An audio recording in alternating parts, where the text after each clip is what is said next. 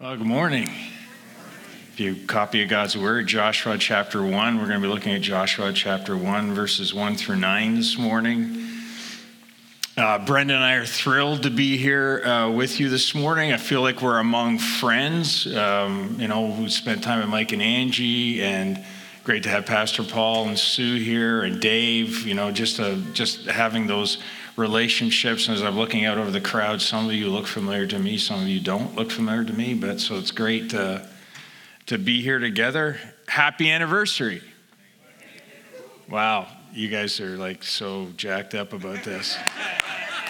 hey, listen, this is how my granddaughter, my, my granddaughter would say, You're five years old five years old. It's so, so amazing to be, to be that. This is like a big milestone. Like every five years is a big milestone. I know at my house, every five years, especially now at my age, every five years, it's like a significant, it's a significant milestone. That's when you kind of get together as a family and you pull out all the old photos, right?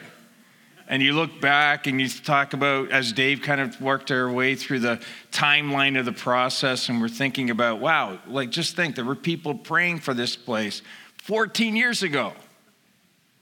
That's pretty amazing. That's pretty amazing. You know, and you think, wow, like who are the people? What was going through their minds when they were thinking about it? Some of you who were part of that group are thinking, man, I'll tell you some of the questions we had, all the different things. You, you're thinking about when you started, how you started. I'm hearing the stories about your first anniversary and praying to God that the, the fire trucks don't show up again this morning. You know, all these different things. That's what you do every five years right? It's a milestone. This is amazing what God has done. So, so amazing. It's a look back, it's also a look ahead. You know, every few years, my wife and I will sit down on the couch and we'll go, wow, look at what God has done. Isn't this amazing what He's done? I wonder what He's got left to do. Right? Thinking about the next five years. Kind of reminds me of Barnabas when he showed up at the church at Antioch for the first time in Acts chapter 11. It says he showed up and he saw the grace of God and he was glad.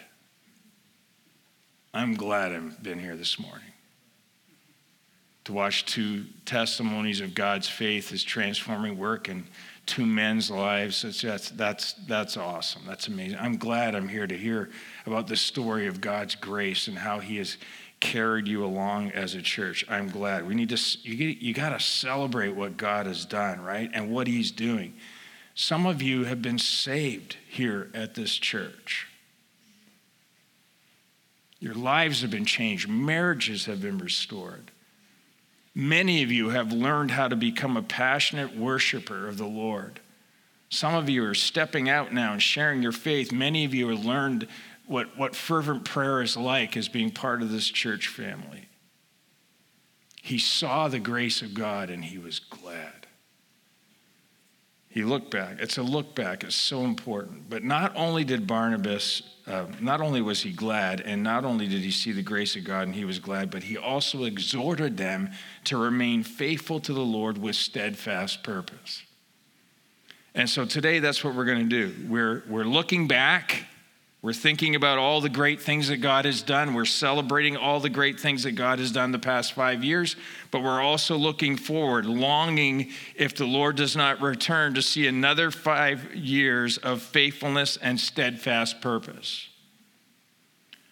And here's the thing I am convinced of this to be true. I am convinced of this that the only way that that will happen is if you are strong and courageous. And here we are in Joshua chapter 1, verses 1 through 9. This is uh, an amazing story. Moses has just died, and now it's Joshua's turn to lead. You just actually don't look at Joshua chapter 1, just look at Deuteronomy chapter 34. And my Bible's like the page right next to it. Deuteronomy chapter 34, verse 7 describes the kind of leader that Moses was. He was, a, it says in verse 7 that he was 120 years old when he died. His eye was undimmed and his vigor unabated. That's like amazing. Some of you have, so for some of you, those, those words just go flying right over your head. They do not fly over my head at all. He was 120 years old. His eye was undimmed and his vigor unabated. And then it goes on and describes the kind of leadership he had in verse 10. There has not arisen a prophet since in Israel like Moses, whom the Lord knew face to face. None like him for all the signs and the wonders that the Lord sent him to do in the land of Egypt, to Pharaoh and to all his servants, to all his land, and for all the mighty power and all the great deeds of terror that Moses did in the sight of all Israel. And now you're Joshua, and you're following that.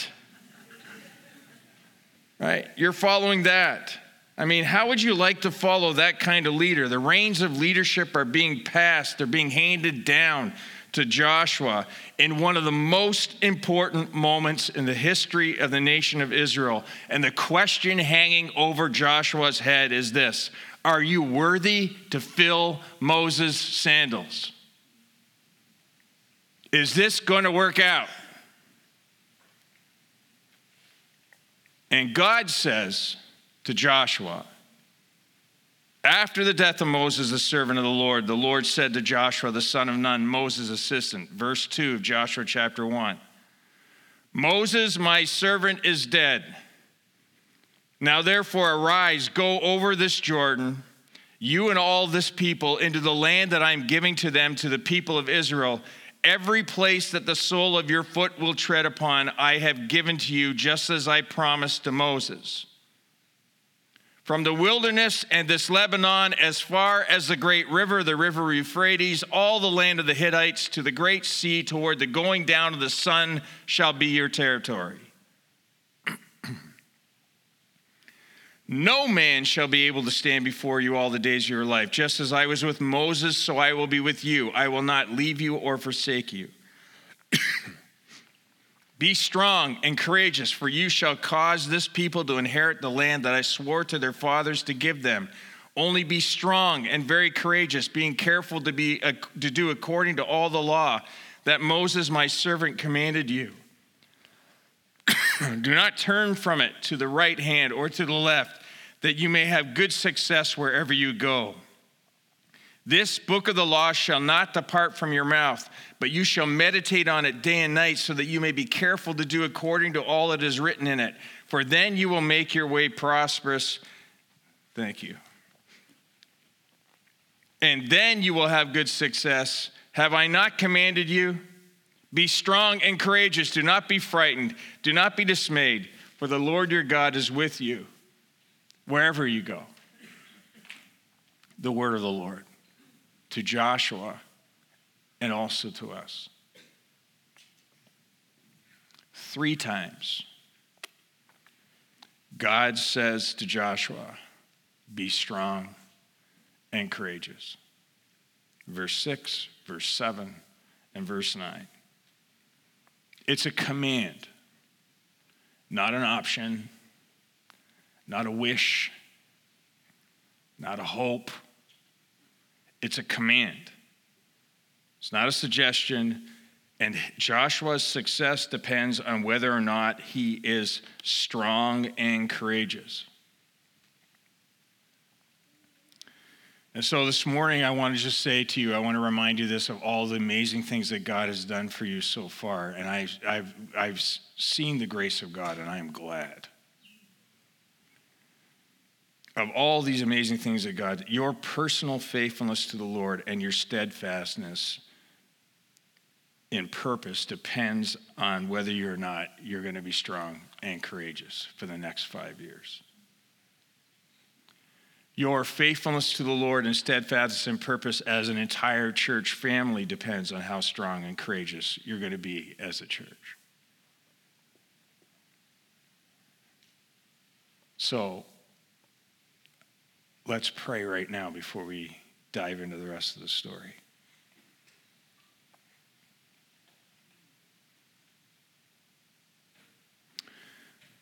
Father, I, I, sense right now that this is a room full of people who truly want to please you. They want to be faithful to you, they want to be steadfast in purpose. they know that in their own lives that they have much to thank you for. The grace of God is so evident, and they are glad of the grace of God. So, Father, I pray right now that you would help us as we glean from your word. Spirit, would you please speak to our hearts through your word as only you can do? Speak directly to our hearts and teach us how it is that we can be strong and courageous for you. Please, Lord, we ask this in Jesus' name.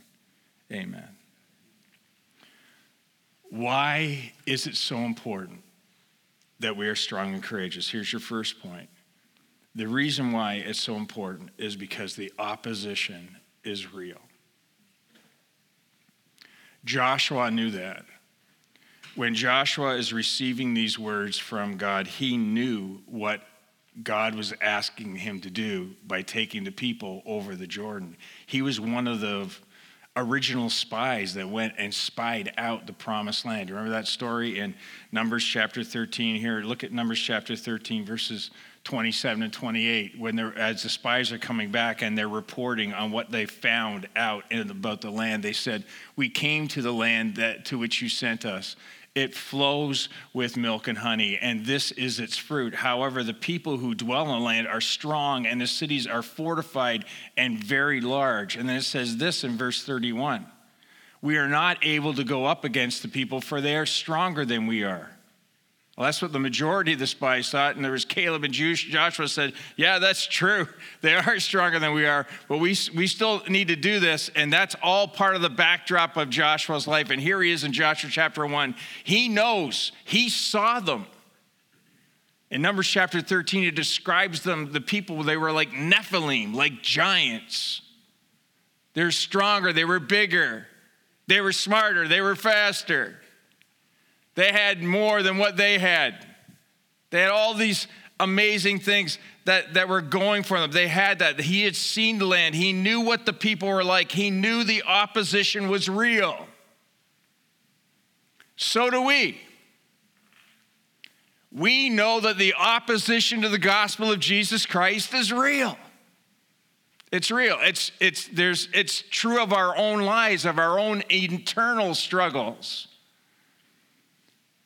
Internally, we struggle with this real reality daily a battle for our minds and a battle for our hearts, an ongoing struggle with sin.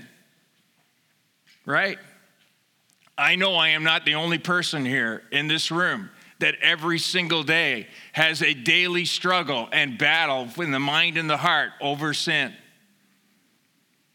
I am in Christ, so I'm not underneath the dominion of sin. Sin doesn't control me, but I still have this struggle, this ongoing struggle with sin. To, to want to be led by the Spirit of God, to walk in the Spirit, to be in step with the Spirit, and yet it's such a struggle for that to actually happen in my life. Hey, the opposition is real, right? It's real. It's real. And then we think about our culture not only what's happening inside me, the battle that's going on inside of me, but then I think about the culture. Increasingly, we live in a country, in a world that is not friendly to the gospel and the exclusive claims of Jesus Christ. True? I mean, to speak of the image of God in terms of male and female only in a transgender culture, or to teach God's design of marriage that it is only between a man and a woman, or to stand up for the sanctity of life, for the rights of the unborn baby, or even against things like medically assisted death. Is it simple to? It's not, this, it's not simple to do that. Why is it not simple to do that? Because the opposition, the challenge is real. It's real. When you follow Jesus, the challenge is real. We are commanded to be strong and courageous because the challenge to the gospel of Jesus Christ is very real. What that means then is that we can't be, even though, the, even though it is real, we're called to be strong and courageous. So, what that means is we can't be gripped by fear. You see this picture on the screen? This, thing, this picture of fear? That's my greatest fear. Right? I am, I am petrified of heights. Like I, I, when we first got married, we were looking for an apartment to rent, and it was very difficult to find places to rent uh, where we were. And we finally decided on the seventh floor in an apartment building. And uh, we had a balcony on the seventh floor. And occasionally I would go out on the balcony, but I would always be back up against the brick wall, right? Like it's like this. Oh yeah, that looks real good. I hardly, I would, I, you will never find me up by the railing going, "Hey, everybody, how's it going?" No, I'm the guy. I'm the guy back up against the wall. I remember one trip we took out west, and we decided to go out visit the the mountains, you know, the Rocky Mountains, and we decided, hey, let's take a gondola ride up the top of Whistler. This would be amazing. And I thought, yeah, you know, okay, I'll stretch myself. It's not that bad. The gondola was enclosed, and you know, I, you know, at the bottom, I, I made sure I understood how it was all going to work. You know, it was going to go. There'll be different stations it will stop at, and then it'll go on to another one. So off we went up the, you know, we passed the first station, and you know, I'm, you know, every occasion I would look down and go, wow, that's a really, that's a long way. That's a really long way down. You know, I hope this thing, I hope this this little rope thing, cable thing we're on doesn't snap or anything like that. I'm thinking all, all worst case scenarios coming through my mind. And then we passed one station and all of a sudden we're going to the next station and the thing stopped. Like it, can you believe it? It just stopped. Like I'm, I'm freaking out about it right now, even as I'm talking about it. It stopped. And then the people I was with, the people that I thought loved me, they decided to get up and, and kind of move around in this gondola that was totally stopped. And all of a sudden it starts to move, it starts to shake. And I'm going, sit down. Everybody sit down. That's what it's that's what it's like. That's what it's like to be to be afraid. When you are gripped by fear, you say, I can't do this, I won't do this, I'm not going to do this. You see in verse 9, in verse 9 of chapter 1, just kind of go down to the end of this paragraph, at verse 9, it says, Have I not commanded you, be strong and courageous? Do not be frightened, do not be dismayed, for the Lord your God is with you wherever you go. He defines for them what it means to be strong and courageous. He uses two two word couplets here to define that. On one side, you have strong and courageous. On the other side, you have don't be frightened and don't be dismayed. Being frightened and dismayed is to be terrified, is to be disheartened, it's to be shattered. To be strong and courageous is to seize something, to grasp something, to take hold of it, to make it firm. He's saying to him, Joshua, I want you to take hold of this. I want you to grab onto this. I want you to make it firm. I don't want your heart to be shattered or disheartened or terrified in the face of the challenge that we know is very real, in the face of the opposition that we know is real, church, church, God is calling us to be strong and courageous. Calling us to be strong and courageous, not complacent, right? Not apathetic, indifferent, or dis- detached, not trapped, not retreating but full out embracing the call on all of our lives to make disciples of Jesus Christ for his glory. That's what he's saying. Be strong, be courageous. You want to be faithful to me, you want to be steadfast in purpose, you've got to grab onto this. You've got to make it your own. You've got to hold onto it tight. Be strong, be courageous. Well, the, okay, great. How do I do that? Glad you asked. Three things. Here's the first thing trust God because he keeps his promises. Look at verse 1. After the death of Moses, the servant of the Lord, the Lord said to Joshua, the son of Nun, Moses' assistant, Moses, my servant, is dead. Now therefore arise, go over this Jordan, you and all this people into the land that I'm giving to them, to the people of Israel. Every place that the sole of your foot will tread upon, I have given to you, just as I promised to Moses. from the wilderness and this Lebanon as far as the great river, the river Euphrates, all the land of the Hittites to the great sea, toward the going down of the sun shall be your territory. No man shall be able to stand before you all the days of your life. Just as I was with Moses, so I will be with you. I will not leave you or forsake you. Be strong, courageous, for you shall cause this people to inherit the land that I swore to their fathers to give them. See, being, being strong and courageous is not something that you just muster up in your heart. It's not like a, it's not a marketing slogan or a motivational phrase that you put on your t shirt that you wear every day. Or it's not two words you write on your bathroom mirror every morning. So when you wake up, it's the first thing you say. Oh, it's supposed to be strong and courageous. So I guess I have to be strong and courageous. Yeah, I'll be strong and courageous. That's not what, how you become strong and courageous. It's not about trying harder. Some people think that, well, I gotta be strong, I gotta be courageous. That means I just got I gotta I gotta try harder. You know, I gotta I gotta try harder. No, it's not about being harder. It's a product of trusting in the God who keeps his promises. And when we live in a world of, of broken promises, it's difficult sometimes to trust anyone to keep a promise.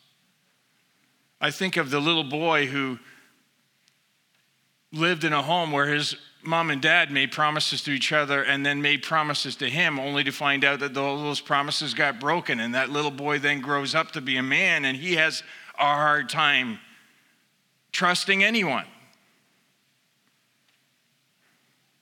Why? Because he grew, he's grown up in a world where, where promises have been broken and to varying degrees we all struggle with keeping promises and trusting others to keep their promises.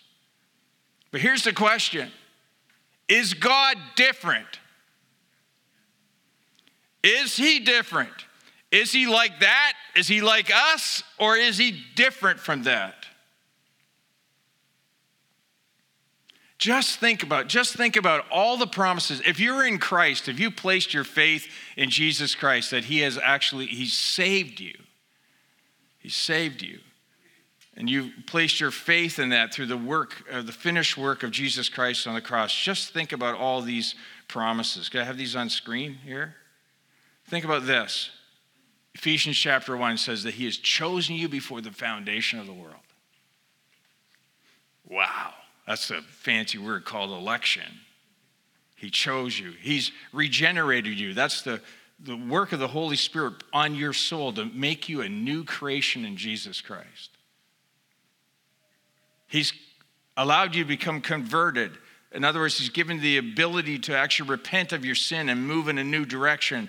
You actually are moving in a whole new direction. Your life used to be going this direction, and now because of the Spirit of God in you, you're able to go this direction to His honor, to His glory. A total change of mind, a total change of, of heart, a total transformation in your direction. You've been justified, declared to be righteous. Really? Those of us who are not righteous, that's all of us in this room. All have sinned and fall short of the glory of God. None of us is righteous. Right? We're not righteous. Yet, if you are in Christ, you've actually placed your faith in the saving work of Jesus Christ. God says you are. He sees you as righteous. He declares you to be righteous, not because of your righteousness, it's because of Jesus Christ's righteousness. You're in Christ. That's what He promised to do for you. He's justified you. He's adopted you, it says in the book of Galatians, that you're actually been adopted. God chose you and brought you into his family.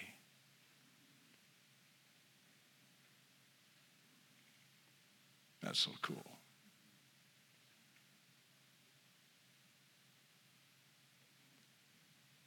He's sanctifying us, changing us,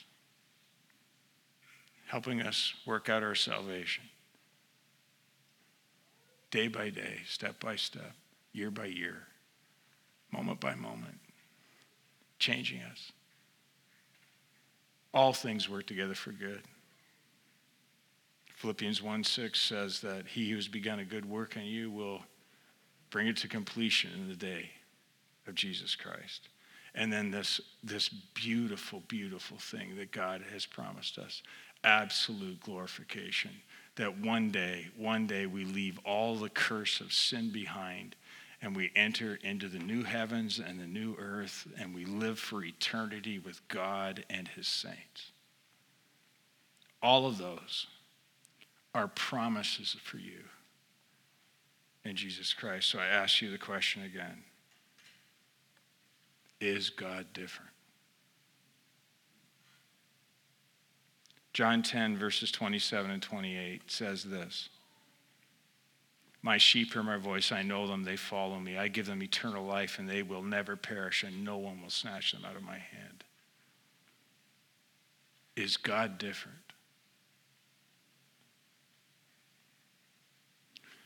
Jesus in Matthew chapter 16, verse 18 said, He said, I will build my church, and the gates of hell shall not prevail against it. Come on. Is God different? Acts chapter 1, verse 8 says, says this, but you will receive power when the Holy Spirit has come upon you, and you will be my witnesses in Jerusalem and Judea and Samaria and to the end of the earth. Is God different? You will only be strong and courageous when you trust in a God who is different, a God who keeps his promises. He keeps his promises. He keeps his promises. Here, here's the second, second our third point, but the second how. The second how is this you can be strong and courageous when you put your confidence in God, knowing that He is always present. You see in verse 5, in Joshua chapter 1, verse 5, he says, No man will be able to stand before you all the days of your life. Just as I was with Moses, so I will be with you. I will, I will not leave you or forsake you. And then in verse 9, he says again the same theme. He says, Don't be frightened, don't be dismayed, for the Lord your God is with you wherever you go. Nothing is more empowering than knowing that you're not alone. And yet, how many of us, even in a room this size, surrounded by all of these people, feel sometimes all alone? Even in your own homes or your own workplaces, even when you're in your own small group, is there not times when you feel like you're all alone? And when that happens, we tend to do really kind of crazy things in our minds and our hearts. We think, wow, no one really understands what I'm going through. The weight of the world just seems to be on our shoulders. We have no way that we can let go of those things. Listen, listen to, listen to this. Whatever situation you find yourself in, wherever you find yourself, whatever situation you're in, if you are in Christ, you are not alone. Never alone. Let that sink in and transform every single day of your life. When you wake up, you're not alone. When you go to sleep, you're not alone. You're not alone. I mean, consider God's track record here. Look at what it says in verse 5. He says, As I was with Moses, I will be with you. Like Joshua's thinking, wow, that's important for me to know that. If you're like that with Moses and you're going to be like that with me, that's pretty important to know that you're going to be present with me. And then I think about us. I think about, you know what? God was with a lot of people in Scripture. Right? Abraham, he was with Abraham, he was with Jacob, he was with Joseph, he's with Moses, he's with Joshua, he's with David, he's with Daniel. He's with many of the other prophets. He's with the Apostle Paul. He's with the Apostle Peter. He's with the James and John.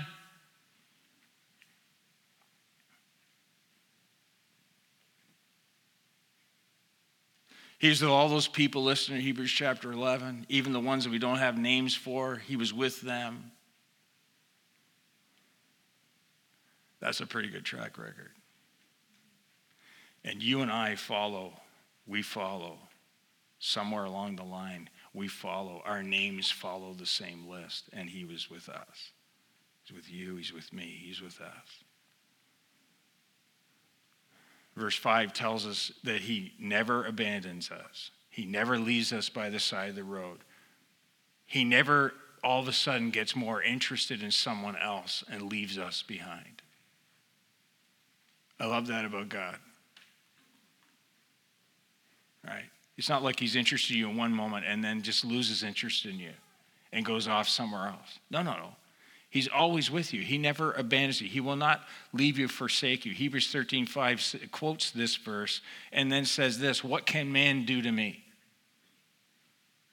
Verse 9, it says, Wherever we go, wherever we go, it says here in chapter 1, verse 9, wherever we go, there's no place that we are alone. Right? Didn't Jesus say that in Matthew chapter 28, verses 19 and 20, when he says, Go therefore and make disciples of all nations, baptizing them in the name of the Father and the Son and the Holy Spirit, teaching them to observe all that I have commanded you. And behold, I am with you always to the end of the age. You want to be strong and courageous? You've got to trust that God is different. You can trust in his promises. And then you have to have this confidence that he's present right now, right here, in this place. The Spirit of God is here in you and with us. This is a this is so holy what we're doing. It's a mystery that the God of this universe is present with us. And then there's this. If you're going to be strong and courageous, you have to do this. You have to be resolved to obey God's word. You see it in verse 7? Look at verse 7.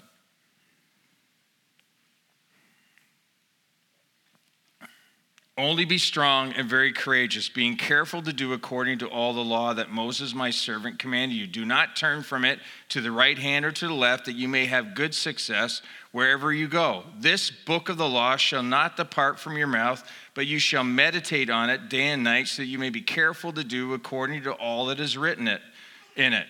For when, then you will make your way prosperous, and then you will have good success.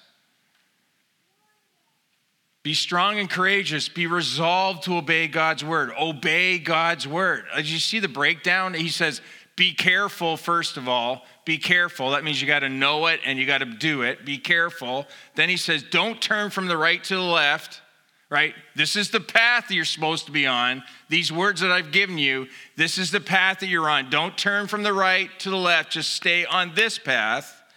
It shall not depart from your mouth. In other words, say it over and over again, rehearse it over and over again, say it out loud over and over again. Don't let it depart from your mouth. He says, meditate on it day and night, reflect on it, remember it, rehearse it. And then he ends be careful, make sure you do it. There's no other plan. This is it. This is the plan. No other plan. No other way, no other direction. This is the plan. What God lays out is what the plan. And we have to have a resolve to do what God wants and nothing else. This is the key to success, to being faithful and strong in purpose. You do what God is asking of you, nothing else. Where do you find that? In the Word. Live the way that God has laid it out and no other way. It's found in the scriptures. Be the church that God wants as described and prescribed in the scriptures. Be the body of Christ, connected to Christ, connected to one another. Be the bride of Christ. Be the family of God. Be God's house, the pillar and buttress of truth. Be the temple of God.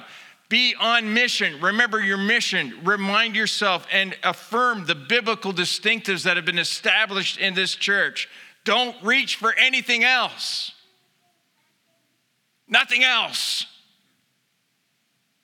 You will be tempted to be something else. Be faithful to God. Don't worry about anything else. You don't have to be more relevant. You don't have to be more cool. You don't have to be more contemporary than you already are. You don't have, you know, you don't have to wear certain clothing.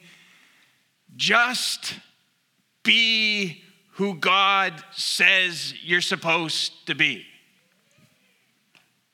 That's it. Wow. Right? That's not like a church growth kind of seminar.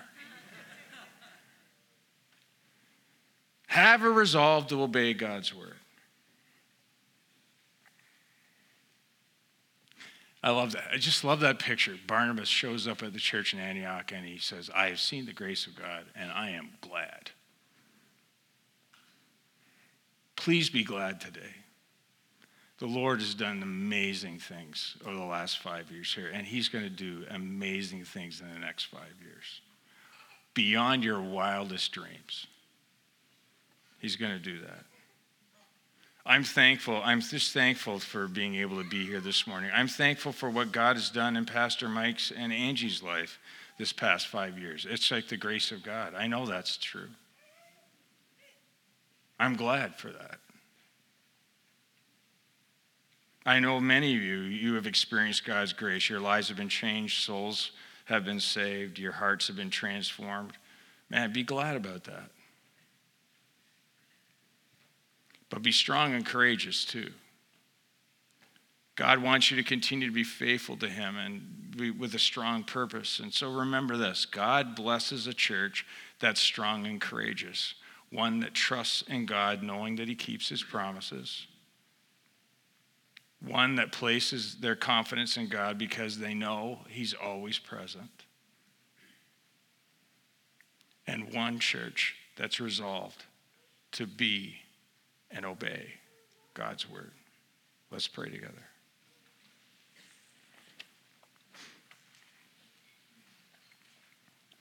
Father, thank you for your word. Love your word. means so much to us that you've left for us, you've left for us the Word of God, your words, the teaching from your scripture that can remind us again of your truth. I just want to pray for this beautiful church, uh, these people who have been set apart by you for this place, for this time. Father, I just pray for them. I pray that they would be full, their hearts would be full of thanksgiving because they have experienced and seen the grace of God and they are glad. Thank you for the last five years. Thank you for what you have uh, done. Thank you for what you've established here. Thank you for the foundation that's been laid in Jesus Christ. Thank you for that. And even as we look back on that, we give you the praise, Father, all the praise. It's not, it's not about men, women. Uh, it's not about that. It's about you. And Father, as we even look ahead, we think about the next five years, I pray that you would establish here an unusual strength and courage. An unusual amount of that. Spirit driven strength and courage. Found, found in trusting you, knowing that your promises are true, found in, in having confidence in you because, because you are present and a resolve here to follow God's word and nothing else. Please, Lord, do those things. And we ask this in Jesus' name. Amen.